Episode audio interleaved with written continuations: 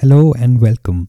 I am Aditya Parik and you're listening to Reflections for a Gentle Life. In this podcast, we talk about various aspects of life and the lessons I have learned in my first 30 years. What do you think about comparisons?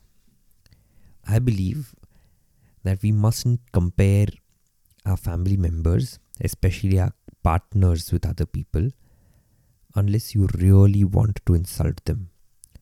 I believe it is the greatest form of insult.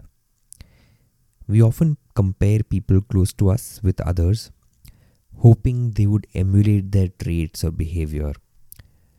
This is just because we feel that we know both the people really well, when the reality is that it is just the tip of the iceberg that we see.